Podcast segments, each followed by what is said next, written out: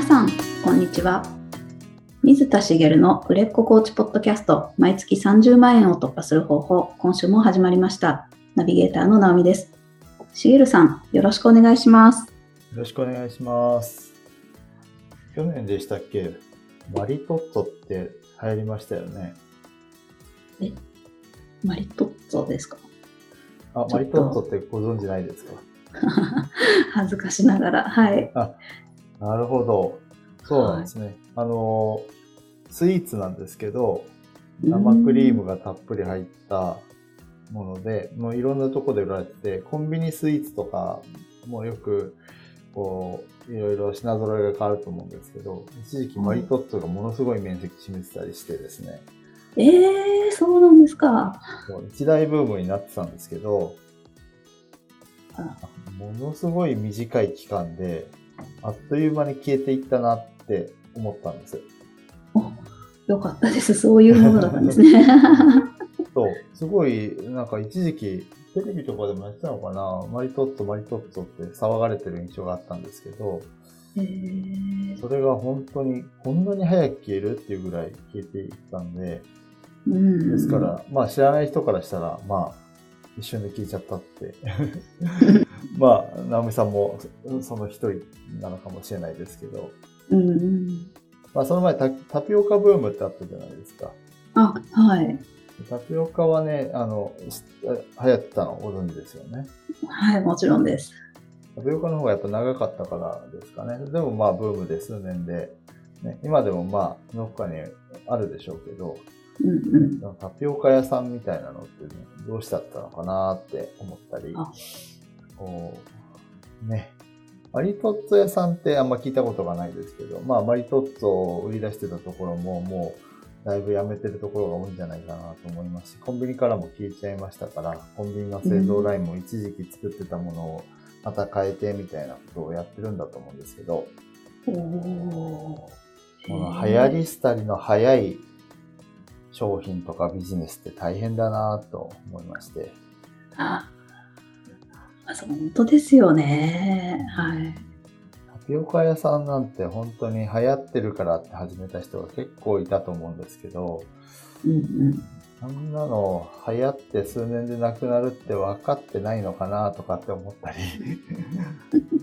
まあ、その一気にこう増えるから、そこだけ狙って終わったら畳んじゃおうっていう人も中にはいるかもしれないですけど、ね、すごいそういうこうビジネスって大変だなと思って、あ、コーチングを選んでよかったなとはい、感じております。そうですね。忙しいですよね。なんか、うんうん。まあ、そういう意味ではコーチングっていうのをまあ流行り廃りがあるかないかって言われたら、まあなんかそうあるように感じる人もいるかもしれないですけど、コーチング自体はまあ需要は常にあるし、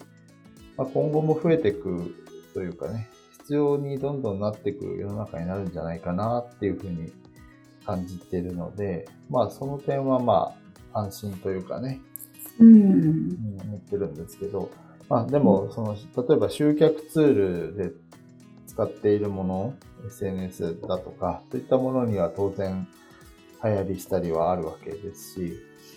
まあ、その辺もこう考えないといけないのかなというか、まあ、よくね、集客ツールの話をするときには、そのクライアントさんがいる場所でやらないと意味がないですよ、なんてお話をしますけど、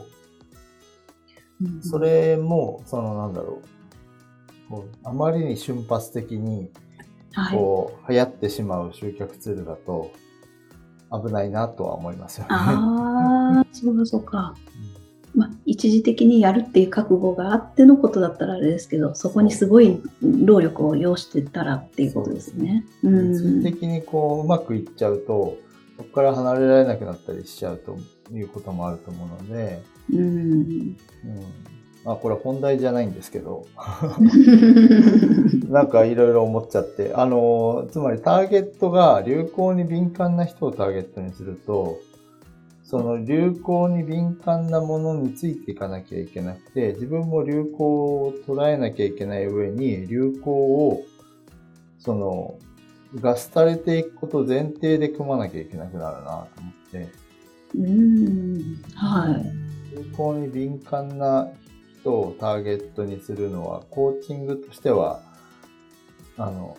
あまりあのなんだろうやっても全然いいんですけど、あのなんだろうスキルとか自分のこう能力も問われるなと思いました。うん、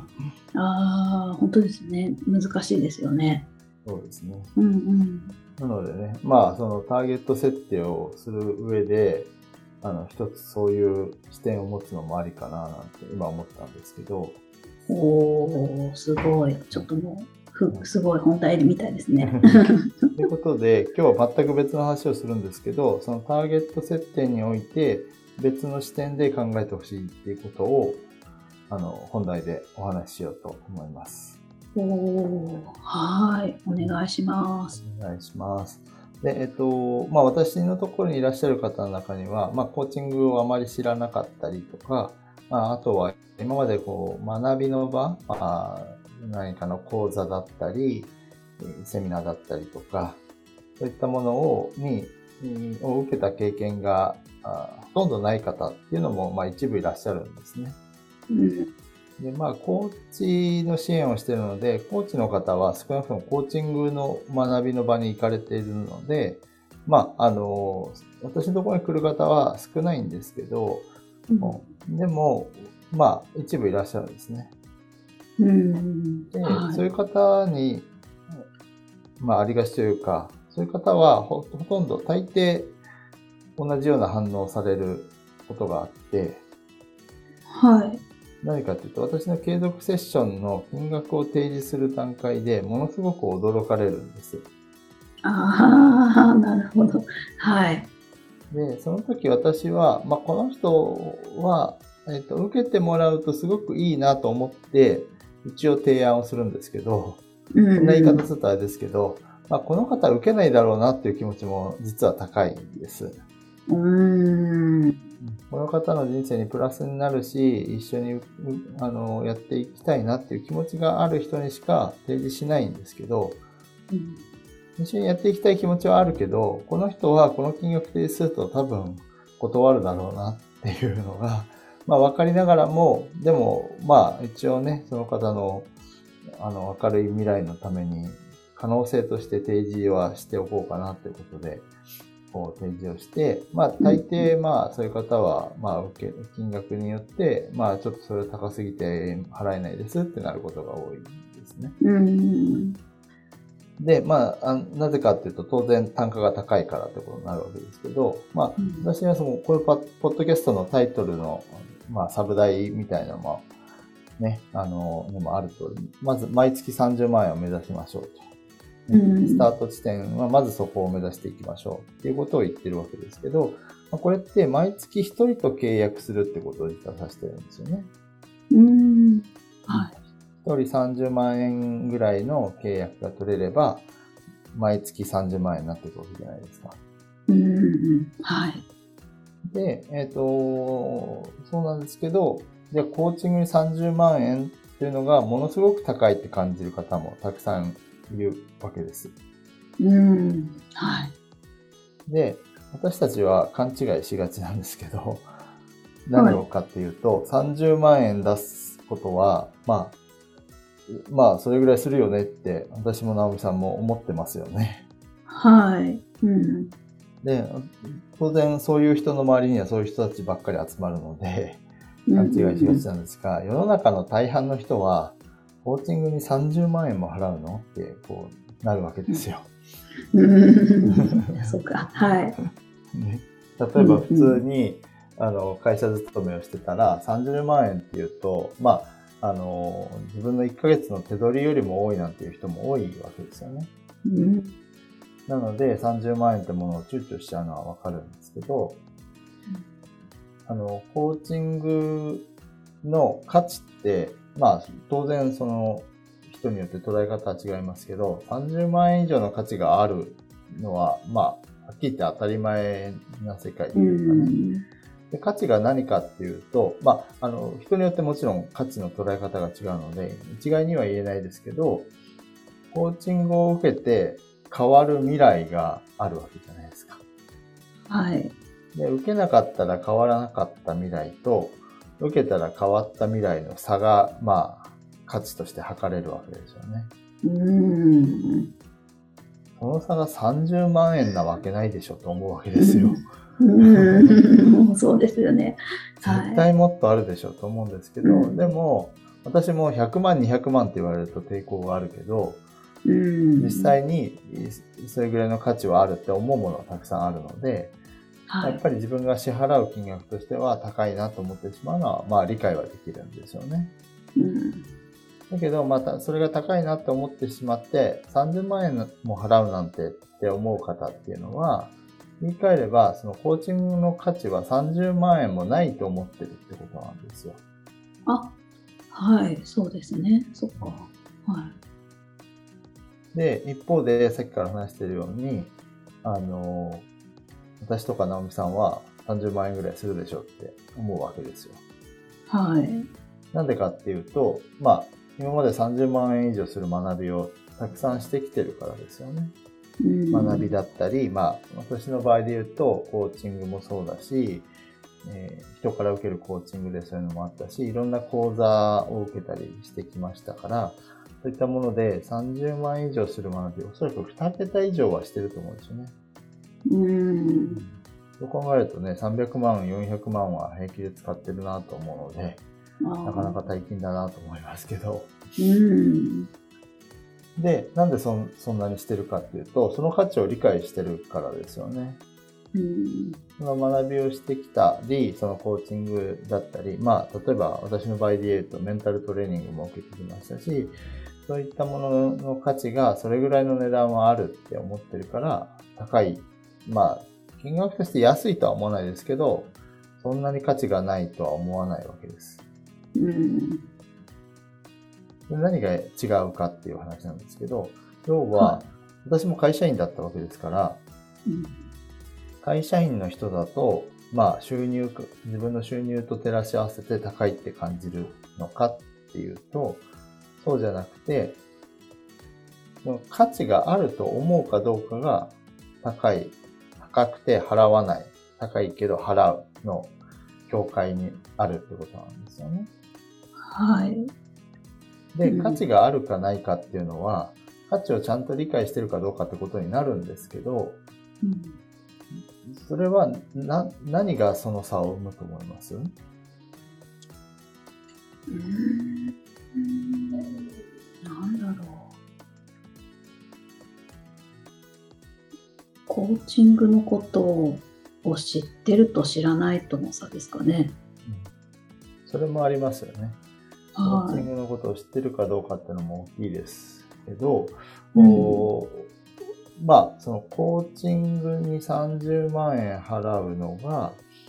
うんとまあ、当たり前だと思ってる人っていうのはそういう価値観を持ってるわけですよね。うん、ああ、そうですね。はい。それがどこで生み出されたかっていうと、今まで払ってきてるからですよね。うんうんうん、そうですね。はい。私が初めてそのさんじゅうまんえんぐらいするものに払った時って何かなって考えると、何なんだろうな。どれが一番最初かってもう思い出せないんですけど、多分最初すごい高いなって感じた記憶があるんですよ。だけど、その時はもうそれでも、こう、人生を変えたいみたいな思いがあって、払って、で、そういう世界に行くと、それぐらいするのは当たり前の世界だっていうのが、まあわかるというか、その後だんだん払っていくに従って、まあさんじゅうまんえんかって言って、気軽に払うみたいな、いうことがどんどん起こってくるんですね。はい。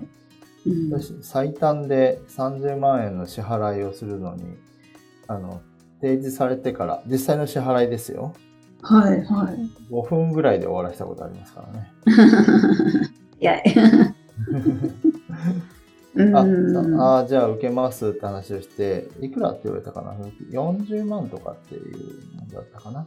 うん、で、ちょっと、あの、できれば今月中に払ってほしいんですって言われて、その日がもうにじゅうくにちかさんじゅうにちかそれぐらいだったんですよ。うん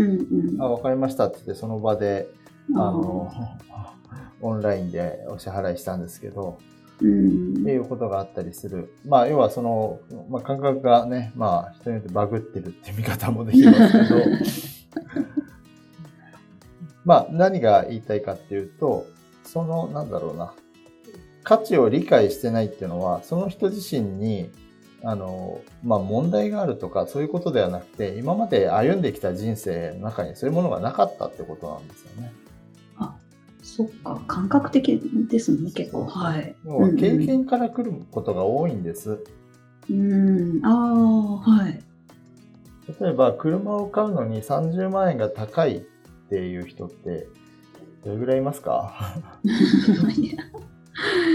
やまあ、学生とかはそうかもしれないですけど、っていうくらいですよね。そうそう。いないですね。で、学生が高いと思うのは、うん、自分にとって払うには高い。っていうだけで、さんじゅうまんえんの車を見て高いとは思わないわけですよ。うん、そうですね。はい。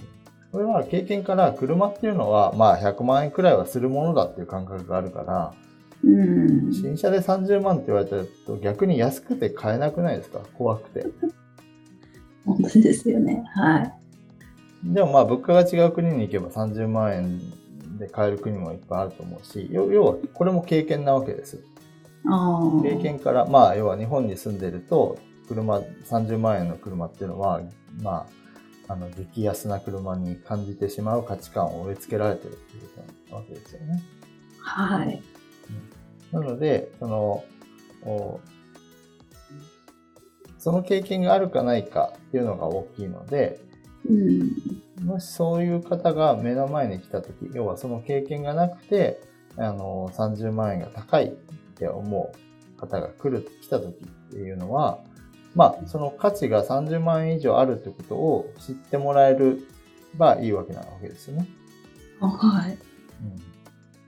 うん、で、で、コーチングの価値ってなんだって言うと、さっきもお話した通り、あなたのコーチングを受けた未来と受けなかった未来を、こう、実際に、そのご本人、クライアントさん、クライアント候補の方に、こう、想像してもらって、コーチングを受けて変わっていった未来と変わらない未来を比較したときにさんじゅうまんえんの差でしかないってことはほぼないわけですよね。今受けなかったらその未来は得られないかもしれないわけですよ。っていうことをこう、まあいわゆる体験セッションの中でそこを先に見せていくとかね、そういうことができるわけなんですけど、そうすると、あ、さんじゅうまんえんめちゃくちゃ高い。でも、さっき見たその価値の差。このコーチのコーチングを受けたら、もしかしたらそれ以上の未来が待ってるんじゃないかって思えたら、高いと思っても契約してもらえるわけですね。はい。で、この部分はとっても大事で、あの、その価値が分かってる人に対しても、そのあなたのコーチングを受ける価値っていうのを見出してもらう必要があるので、あの、うん、ぜひやってもらいたいんです。うん、あの体験セッションの時に、この変わる未来と変わらない未来を両方見て、うん、あ、変わる未来を選びたいなと思ってもらうのがとっても大事にはなっています。はい。うんうん、ですけど、やっぱりそれでも、でもさんじゅうまんえん払えない。ってなる人もいっぱいいるわけですよ。うん、なのでもう一つお話したいのは、あのそもそもターゲットを決めるとき、ターゲット設定をするときに、もちろんターゲット設定をするとき一番大切なのは、私がいつも言ってますけど、自分がサポートしたい人、自分があこの人変わってもらいたいな、この人がこういう人生を歩んでもらいたいなと思う人をターゲットにするのがいいんですけど、もう一つは、そのコーチングの価値を理解している人、さんじゅうまんえんならさんじゅうまんえん、よんじゅうまんえんならよんじゅうまんえんを、あの、高いけど払うっていう人ですね。うん、そういう人に向けて、えっと、こう、ビジネスをしていく、コーチングを受けてもらうっていうふうにしていけば、あの、そこの問題はクリアされるので、それも一つの考え方として、取り入れてもらえるといいんじゃないかなと思います。あ、そっか。もともとそういう方をターゲットにしておけば、まあ、間違いないですもんね。はい、うん、例えばそのコーチングとかカウンセリング、あるいはコンサルティング、あとはなんだろうな、まあ、そういったものに、まあ、高額な金額を払った経験がある人、うんまあ、それと先ほどから言っているより学びの場ですよね。セミナーとか講座とかっていうものに、まあ、高額なお支払いをしたことがある人、うんうん、そういった人っていうのは少なくともそういう経験がいっかい以上あるわけなので、あ、うん、だからそれをこうそういうことをやったことがある人をターゲットにするっていうのも一つのこうターゲットを決めるときに、まあ、一番にすることではないですけど、うんうん、選択肢としてそこを考えるっていうのもありですよとですね。確かに、うん、そういう意味で言うと難しい人っていうのもいて、例えば学生を相手にコーチングしたいとか、うん、まあそうだな、新卒の就活コーチをどうしてもやりたいっていうと単価は上げづらいですよね、うんうんうん、話した経験も少ないでしょうし、その自分で動かせるお金が少ないので、うんうんうん、だけど、まあ、転職コーチになれば話は別ですよね、うんうんうん、同じこう就活といっても転職コーチになればもう自分で働いているので、あの払いやすくはなるわけですし、その中でも、はい、よりこう払いやすくなる人をこう探していく。うん。例えば私の場合で言うと、あのコーチを相手にするので、うん、あの少なくともコーチングを学びに行った時にそれなりの金額を払ってるはずですし、あのコーチ業界がどれぐらいのこう金額、まあもうピンキリですけどね、安い方は本当に安い値段で活動されてるし、高い方はもう上限が見えないぐらい高い方もいらっしゃるでしょうし、人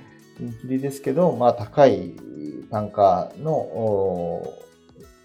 で活動している人がたくさんいることは知ってる人が多いかなと思うので、そういう意味ではあのそういう選択もありだな。私はまあそこをベースにしたわけじゃないですけど、あのそれが結構一つあの。いいポイントにもなってるなっていう感じがするので、うん、そこはね、あのぜひぜひあの考えてもらえるといいかなと思います。なるほど、確かになんか毎回毎回継続セッションをあの提示したときに自分も相手もしんどい思いをするとかっていうのはなかなか大変ですもんね。そうですね、ギャップがありすぎる人っていうのは、はい、そこをクリアしていくのが難しいので契約率が絶対落ちるんですよ、うんあはい、で契約率が落ちるとこうコーチ側にね、私たち側のこう心的負担も大きいし、うんはい、売り上げがなかなか上がらないってことになってきますよね、うん、でそういうターゲットにするとどうしても単価を下げざるを得なくなる。ああ、なるほど、はい、まあ、学生相手に私さんじゅうまんえん以上価値あるからさんじゅうまんえん提示しないですもんね、もしやるとしたら、うん、たまたま来たのが学生だったら別ですよ。はい。もともとこういう商品なので提示してどうですかって話をするしますけど、うん、ターゲットが学生なんだったらやっぱりさんじゅうまんえんよんじゅうまんえんっていう単価は設定しないので、うんあのやっぱりそこはあのターゲットを誰にするかっていうときに、やっぱり自分が目指したいこう売り上げ規模感なんかも考えながら単価設定をする必要があるんですよね。だけど、うん、それがターゲットと乖離してると契約できなくなるみたいなことになるので、その辺のバランスをと取るためにもターゲットを何にするかっていうのを少し考えてあげるといいかなと思います。とはいえね、あの最優先ではないので、はい、何を優先するかっていうのをご自身のね、例えばその売り上げを一刻も早く上げて、あの、うん、ビジネスを軌道に乗せて起業したいんだって言ったらやっぱり単価の上げやすい人をするのもいいし、